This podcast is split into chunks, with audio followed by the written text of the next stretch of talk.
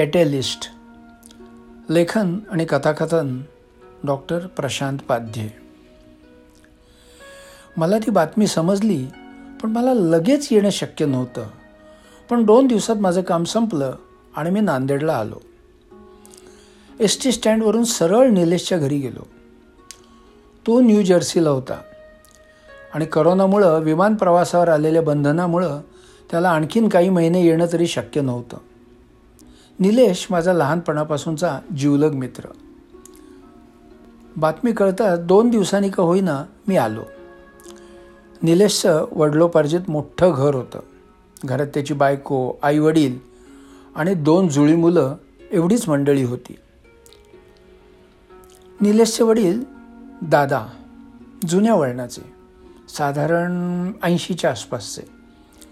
निलेशच्या अनुपस्थितीत शेतीची कामं बाजारहाट आणि पूजा अर्चा वगैरे तेच पाहत असत.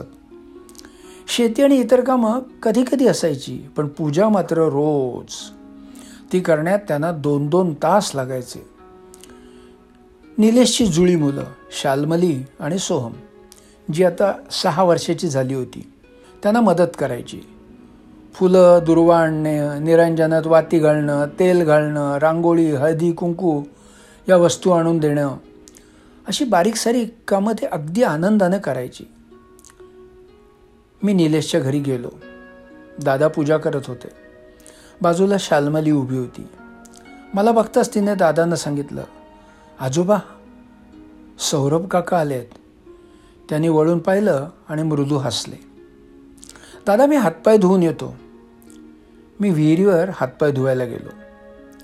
खरं तर मला धक्का बसला होता. तीन दिवसापूर्वी रोड अपघातात सोहमचा मृत्यू झाला होता. मग घरात सुतक असताना पूजा कशी चालली होती? तीही दादांसारख्या कडक सोवळं ओळं पाळणाऱ्या माणसाकडून? मला कळतच नव्हतं की असं कसं चाललंय. पण मी गप्प राहणं श्रेयस्कर समजलो आणि नंतर जाऊन दादांच्या पाया पडलो. त्यांनी मनपूर्वक आशीर्वाद दिला. मी बाहेर जाऊन झोपाळ्यावर बसलो. तेवढ्यात सोनाली वहिनी चहा घेऊन आली. बहुतेक मी आल्याचा तिला पायरव लागला असावा. ती चहा देऊन लगेचच घरात गेली. तिला काहीही विचारायचं मला धाडस नाही झालं. विचारणार तरी कसं? ज्या बाईचा चांगला सहा वर्षाचा मुलगा अपघातात गेलाय तिला तिला विचारायचं तरी कसं? बोलायचं तरी काय? पुन्हा एकदा गप्प बसणंच मला योग्य वाटलं. चहा पिऊन तिथे पडलेला पेपर वाचायला घेतला. कुणाशी बोलणं जड होतं. मग काय करायचं तरी काय?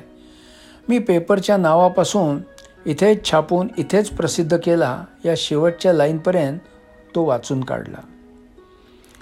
तास दीड तास गेला. घरात जेवण करण्याचे आवाज येत होते.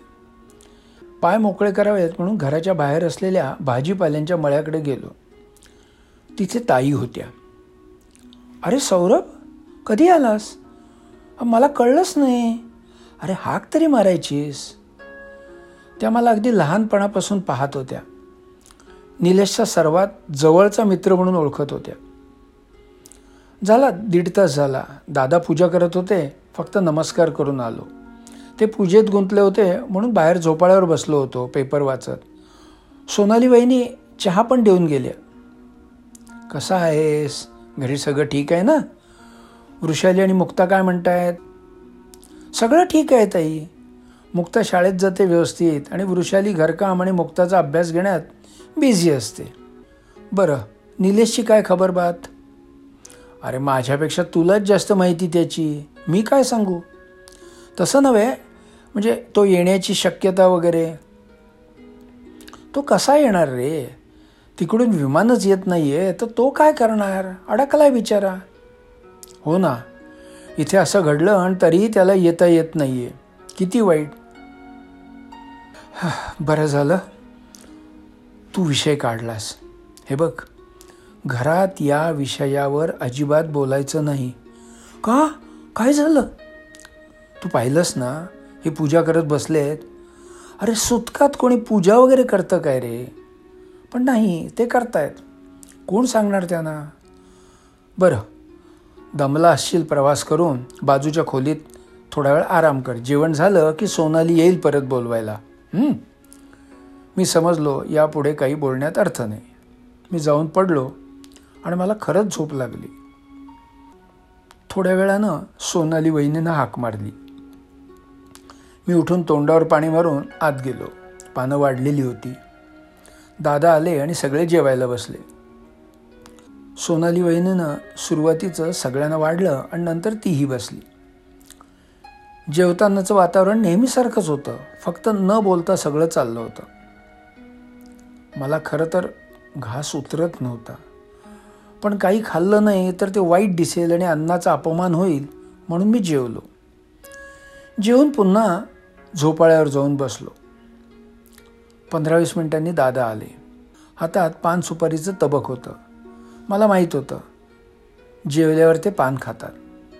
सौरभ मला वाटतं तू पान खात नाहीस बरोबर? हं. पान खाणं अन्नपचनाला चांगलं असतं असं माझे आजोबा सांगायचे. त्यामुळं मी खायला लागलो. पण तू नाही खात तेही ठीक आहे. बरं काय म्हणतोस? कसं चाललं आहे तुझं? ठीक आहे सगळं. नोकरी बायको मुक्ता सगळं ठीक आहे. मी कटाक्षानं ज्या कामासाठी आलो होतो तो विषय टाळत होतो. ताईनी पण सूचना दिलीच होती. मी जुजबी बोलत होतो. अगदी जेवढ्याच तेवढं. मला कुठेतरी वाटलं की दादांनाच गप्पा मारायच्या आहेत. मग मी त्यांच्याशी मोकळेपणानं गप्पा मारायला लागलो. पण सतत भान ठेवून की त्यांच्या घरातल्या घटनेबद्दल अवाक्षरही काढायचं नाही.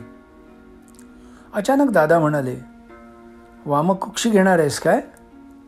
पण त्यात जाणवत होतं की झोपू नकोस माझ्याशी गप्पा मार. नाही नाही नाही दादा. जेवणापूर्वी तशी जरा झोप झाली आहे आणि कानपूरलाही नोकरीमध्ये दुपारी कुठे झोपतो? मग त्याने मला बोलत बोलत आंब्याच्या राईत नेलं. तिथे सावलीत काही खुर्च्या होत्या. आम्ही तिथेच बसलो. सावलीमुळं गार वारा येत होता. वातावरण प्रसन्न होतं. दादांचाही चांगला मूड जाणवला. सौरभ मला माहीत आहे तू निलेशचा सर्वात जवळचा मित्र म्हणून तर तू लगेच आलास. यावर मी मौन राखणंच उचित ठरवलं. झालं ते वाईट झालं. खरंच असं कुणाच्याही अगदी वैऱ्याच्याही बाबतीत होऊ नये. अरे तू तर अजून लहान आहेस पण एक गोष्ट सांगतो तुला. कोणत्याच वयस्कर माणसाला त्याच्यापेक्षा कमी वयाच्या व्यक्तीचा मृत्यू पचवता येत नाही रे. इथे तर आमच्यापेक्षा कित्येक वर्षांनी लहान असलेल्या सोहमच्या बाबतीत असं घडलं आहे काय सांगू तुला? तो दिवस म्हणजे कर्दन काळच होता. पण नक्कीच यमाचा काहीतरी घोटाळा झाला असणार. माझ्यासारखी वृद्ध व्यक्ती समोर असताना त्यानं सोहमला उचललं. सोनालीला कसं तोंड दाखवायचं हेच मला कळत नाही अजून. मला तिची कमाल वाटते की बिचारी कशी सगळं न बोलता पचवते रे. एकदाही बोलली नाही की डोळ्यातून पाणी काढत कोपऱ्यात काळोखात बसली नाही. आम्हाला काय वाटेल? आमच्या तब्येती तर बिघडणार नाहीत ना या धक्क्यानं. याची काळजी घेत राहिली. ती तरुण आहे. कशी बशी सावरली असं वाटतंय. पण मला भीती वाटते ना ती हिची. मीच जर दुःख उगाळत बसलो तर हिचं कधी काय होईल? आधीच हार्टची पेशंट त्यात हा धक्का. सतत टेन्शन असतं की काय होईल रे? म्हणून मी ठरवलं आहे की ते सुतक वगैरे गेलं खड्ड्यात. आधी आपली माणसं मग बाकीच्या सगळ्या गोष्टी. म्हणून मी तिला असं दाखवतो आहे की सगळं नॉर्मल आहे. काहीच घडलेलं नाही. पूजा करतो सोहमचा विषयही काढत नाही. काही काळ गेला की होईल सगळं आपोआप नॉर्मल आता सध्या फक्त वाट बघणं तेवढंच आपल्या हातात आहे. मला वाटलं त्यांना आपल्या मनातलं कुणाला तरी सांगून दुःख हलकं करायचं होतं. दोन तास कधी गेले ते कळलंच नाही. शेवटी घरात आलो तर सोनाली वहिनी चहाचे कप घेऊन वाटच बघत होती.